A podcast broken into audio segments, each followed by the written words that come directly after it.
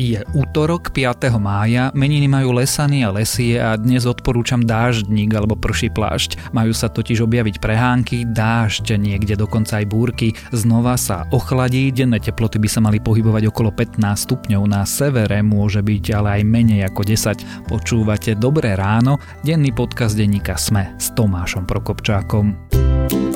Dobré ráno a voňavú kávu až domov vám prináša e-shop popradské.sk. Objednajte si z kompletného sortimentu popradskej kávy a čaju alebo produkty prémiovej značky Mistral, z ktorých mnohé nájdete exkluzívne iba u nás. Pravý kávičkár dnes kávičkuje doma. www.popradske.sk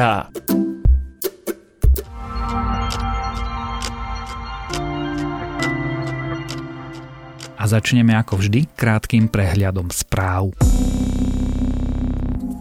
Od zajtra sa spolu a zároveň spustia druhá a tretia fáza postupného uvoľňovania opatrení v krajine. Znamená to, že sa otvárajú všetky obchody, kaderníctva, galérie či múzea, bohoslužby sú možné s obmedzeniami a otvorené s obmedzeniami môžu byť aj letné terasy reštaurácií, barov a krčiem. Zoznam všetkých opatrení nájdete na webe sme.sk.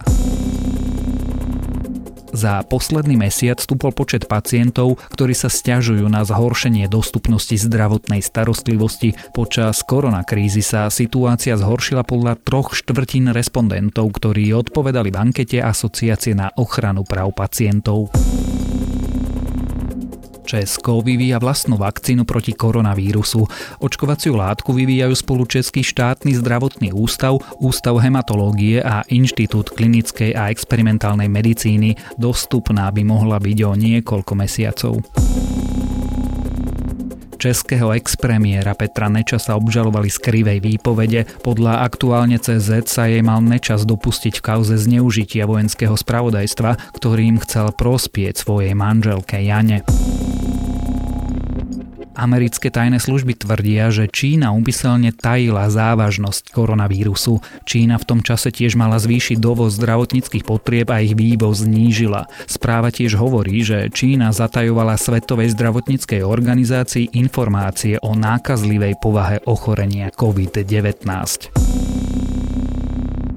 A viac takýchto správ nájdete na webe sme.sk.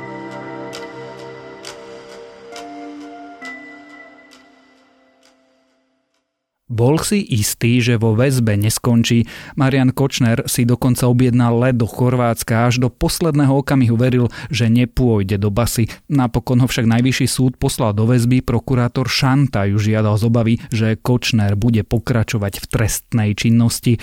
Dnes je Marian Kočner v kauze sfalšovaných zmeniek televízie Markíza neprávoplatne odsúdený na 19 rokov a súd k vražde Kuciaka a Kušnírovej ešte prebieha. Ako si ale Kočner vybavoval súdcov, čo preňho robila Monika Jankovska dnes sama vo väzbe, či Mojmír Mamojka a ako sa tento mafián cítil a ako nakoniec nečakane skončil v putách sa dnes rozprávame s reportérom denníka SME Romanom Cuprikom. Užalovaný magister Marian Kočner, narodený 17.5.1963 v Litovskom Mikuláši a doktor Pavol Rusko, narodený 28. 1963 v Litovskom Mikuláši uznávajú sa za vinných z obzvlášť závažného zločinu falšovania, pozmeňovania a neopravnenej výroby peňazí a cenných papierov. A Roman, ako dlho je vlastne Marian Kočner vo väzbe? Keď si vezeme, že jeho do väzby poslali a, niekedy koncom júna 2018, tak o chvíľku to už budú dva roky. Zopakujme si vlastne hneď takto na úvod a urobme si tú povinnú jazdu. Prečo je Marian Kočner vo väzbe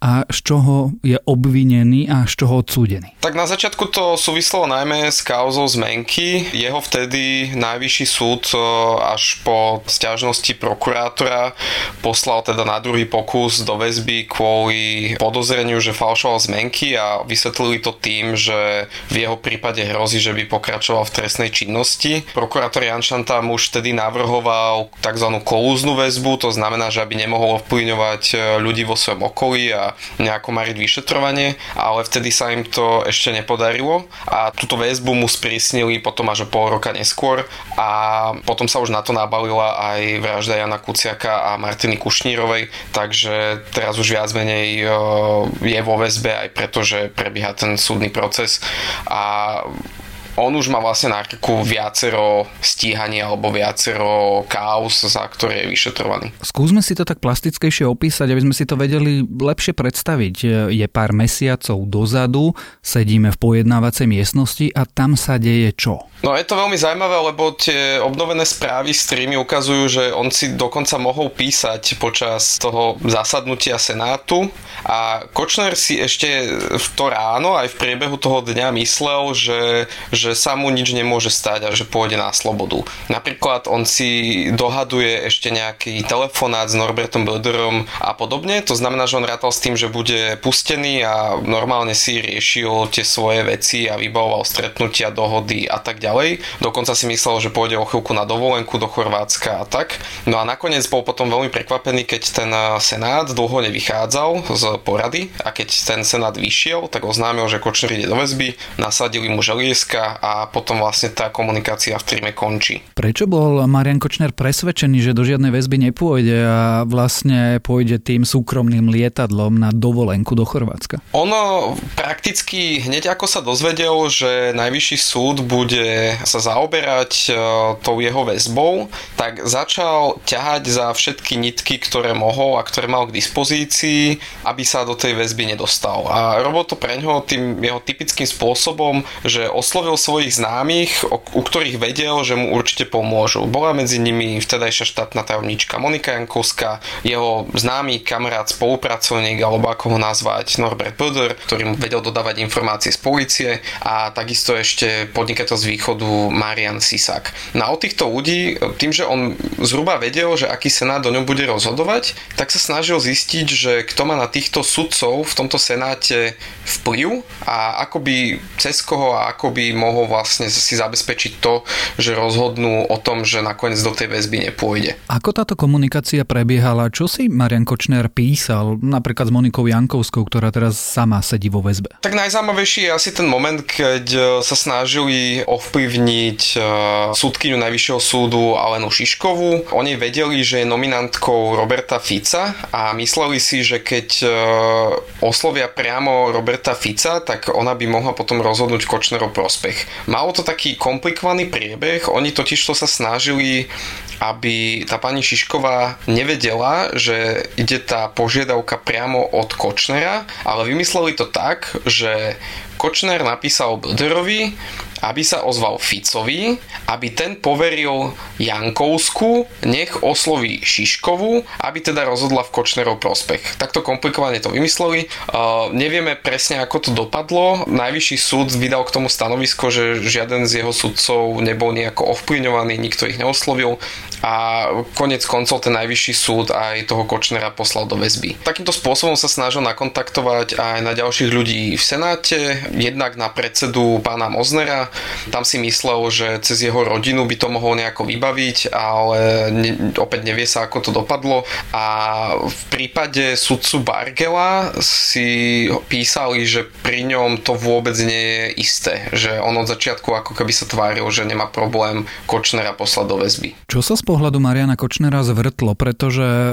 pred chvíľou sme o tom rozprávali, ešte v pojednávacej miestnosti sa Marian Kočner tváril výťazne, dokonca počas pojednávania si písal s kde kým o tom, ako za chvíľu pôjde domov a išiel do väzby. No nie je jasné, že čo sa zvrtlo, lebo ešte uh, do obeda ten súd začal o druhej a ešte predtým, než začal ten súd, tak Monika Jankovská Kočnerovi ráno písala, myslím, že niekedy okolo 10, že zatiaľ to vyzerá tak, že Šišková je v poriadku, potom doplnila, že aj Mozner je v poriadku, ale že ten Bargel sa nejako vspiera, ale že asi by to malo skončiť buď uh, v jeho prospech 2 ku 1, alebo že nakoniec presvedčia tí dvaja sudcovia aj toho Bargela, že treba rozhodnúť v prospech Mariana Kočnera.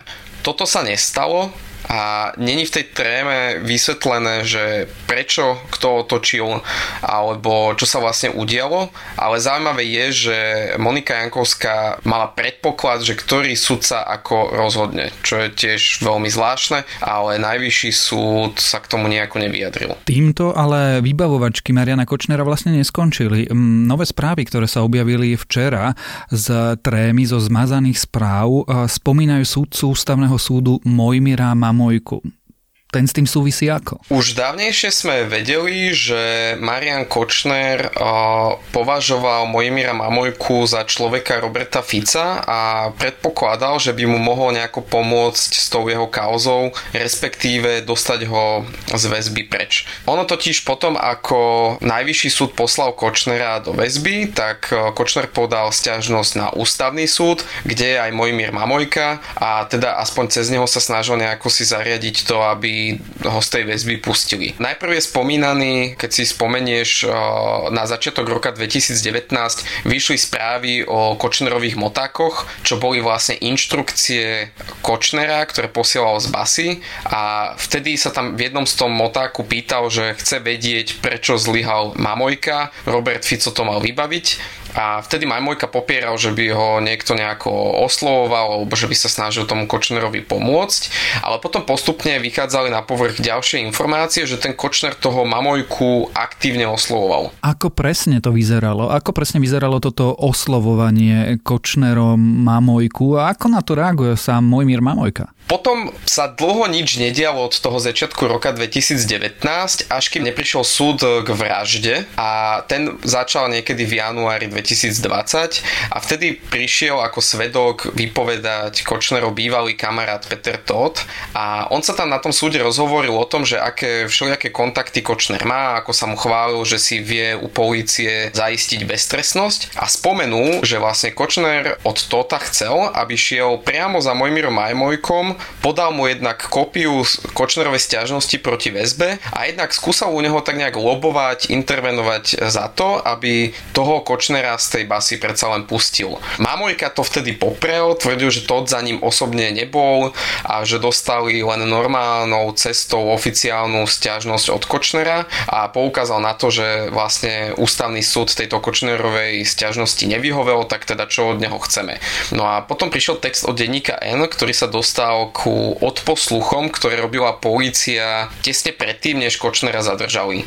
Čo je taká bežná prax, že predtým, než ťa zadržia, tak ťa pár dní sledujú, odpočúvajú, aby si aj zaistili, že neujdeš, aby vedeli, ako sa pohybuješ a tak ďalej. No a vlastne v tých správach e, zistili, že Kočner sa snaží s Mamojkom stretnúť a ten Mamojka tomu nejako neodporuje, neprekáža mu to, navrhol mu termín niekedy v stredu, že či by mohol večer dôjsť. Kočner povedal, že áno, je to potvrdené, prídem. A keď vtedy toho Mamojku s tým konfrontovali, tak sa tváril, že on si veľmi na to nespomína, že o čo šlo a že, že on nemá dôvod e, niekoho odmietnúť, keď si u neho chce povedzme konzultovať nejaké právne veci alebo že či by mu nemohol odporúčiť nejakého právnika. Celé to jeho vysvetlenie bolo také zmetočné a e, snažil sa tváriť, že išlo o banalitu, na ktorú si už on vlastne ani nespomína. Čo ukázali tie včerajšie správy? Tie vlastne asi dokresľujú celý ten obraz tak nejak dokopy. Tie nové správy ukazujú ako keby ďalší pokus Kočnera stretnúť sa s tým Mamojkom. My nevieme, ako to dopadlo. Mamojka nám e, na otázky neodpovedal, ale v zmazaných správach sme našli text alebo správu, ktorú písal Kočner svojej milenke Miriam Hatinovej. Tá správa pochádza z 13. júna, to znamená, že týždeň predtým, než e, Kočnera zadržala polícia a dva týždne predtým, než ho ten najvyšší súd poslal do väzby. No a on sa vtedy pýtal tej Miriam Hatinovej, že či by ho mohla niekde odviesť pretože on sa chce stretnúť s sudcom ústavného súdu a nechce tam ísť na vlastnom aute. Veľa ďalších informácií, on jej ešte píše, že, že si nechá v tom jej aute aj svoj mobil a bolo vidieť, že Kočner sa správa veľmi opatrne pri tomto stretnutí. Aj sám je písal teda, že, že musí byť opatrný, lebo je to sudca ústavného súdu a on je teda Kočner už vedel o sebe, že je to toxická osoba, s ktorou má daný človek, keď sa s ním stretne nejaké problémy, takže chcel to urobiť takto inkognito. A my z tých správ potom nevieme, ako to dopadlo a zistujeme. Keďže nám Mamojka toho veľa nepovedal, tak e, nevieme, že, že čo sa tam reálne udialo, či k tomu stretnutiu došlo, či tam ten Kočner šiel a podobne. Aj keď e, my z týchto správ nevieme, či k tomu stretnutiu naozaj došlo, ako sa to celé udialo a poznáme len tú Kočnerovú časť správ, nepoznáme tie Mamojkové, predsa len sú to veľmi vážne podozrenia. Prečo Mamojka stále zostáva sudcom? Už keď v januári Peter Todd vypovedal o tom, že oslovil Mamojku a Mamojka to vtedy poprel, tak e, predseda ústavného súdu Ivan Fiačan oznámil, že on si toto celé preverí a že si vyžiada od Mamojku stanovisko. Čo sa stalo, odvtedy nevieme, ale keď som sa na to v pondelok pýtal, tak mi prišla z ústavného súdu odpoveď, že ešte stále to preverujú. Možno, že sa to natiahlo aj kvôli tým zverejneným odposluchom, ale faktom je, že ústavný súd si od januára tohto roka nevie vyjasniť názor na Mamojkové prepojenia s Kočnerom a tým pádom Mamojka je stále štandardným radovým sudcom ústavného súdu. Včera sme zverejnili my a ďalšie médiá komunikáciu z Kočnerovej trímy a ty si viackrát povedal, že vlastne bola zmázaná. Ako je to možné a ako sme sa k nej dostali? Keď si čitateľ alebo posluchač spomenie, my sme pôvodne chceli začať takú sériu textov o tom z tej Kočnerovej knižnice o Bonule a o faktúrach, ktoré sme teda našli v tom spise, ale museli sme to ako keby pozdržať a venovať sa teraz týmto správam, lebo v poslednej dobe nám e, sa ako keby podarilo tým e, zahraničným investigatívcom a IT expertom dešifrovať e, zmázané dáta z Kočnerovho telefónu. My pre predpokladáme, že policia ich už má dlhšiu dobu, ale my, keďže sme mali len imič Kočnerovho telefónu, ktorý sme si museli sami ako keby rozkľúčovať a, a tie zmazané správy obnoviť,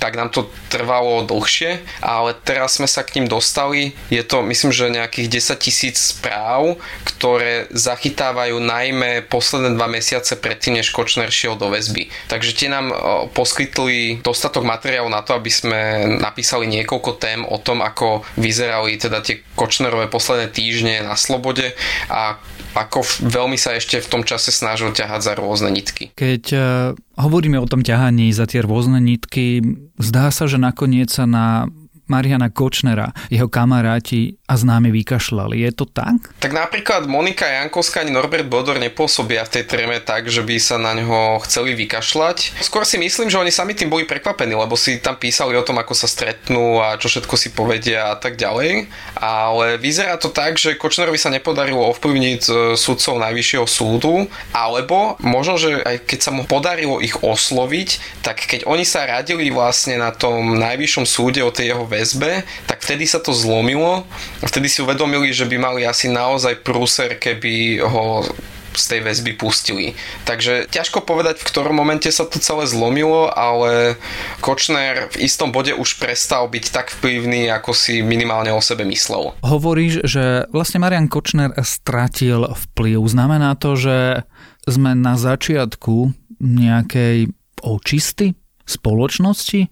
Justície? Najprv taká oficiálna odpoveď, že zo súdnej rady teda prišla odpoveď, že oni už majú dávnejšie zriadenú komisiu, ktorá preveruje všetky tieto kontakty medzi Kočnerom a sudcami a tvária sa teda, že oni to budú celé čistiť a každý, kto je v tom namočený, tak e, pôjde preč.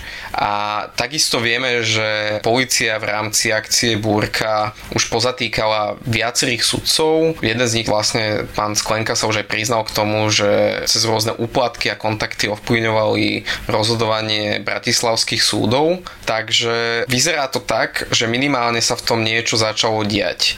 Na druhej strane tu ale máme pomerne pomalý postup voči sudcom ústavného súdu, ktorí napríklad ani nesúhlasili s tým, aby niektorí zo zadržaných sudcov išli do väzby, takže mm, môj osobný názor je, že ten proces očistý sa začal, ale nejde vôbec tak jednoducho a tak hladko, ako by verejnosť mohla mať dojem a tie staré väzby bude nejaký čas trvať, kým sa pretrhajú, ale už sa to začalo diať.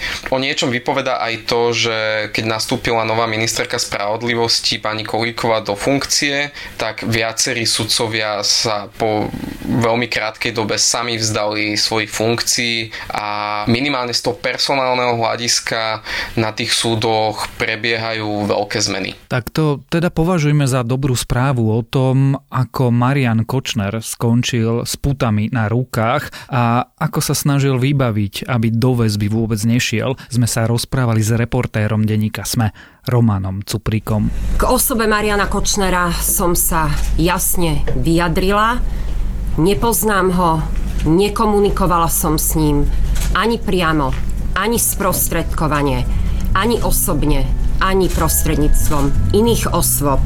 Nijako.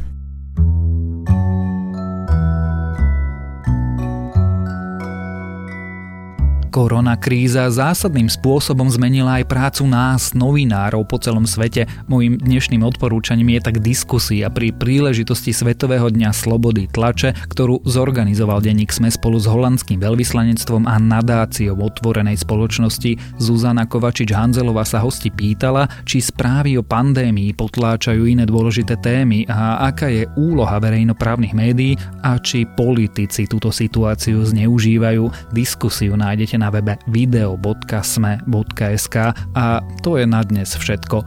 Želáme vám pekný deň. Počúvali ste Dobré ráno, denný podcast denníka Sme dnes s Tomášom Prokopčákom.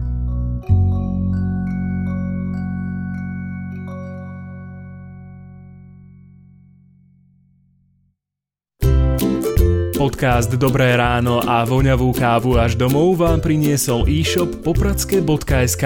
Nájdete tu kompletný sortiment popradskej kávy a čaju, ako aj produkty prémiovej značky Mistral. www.popradske.sk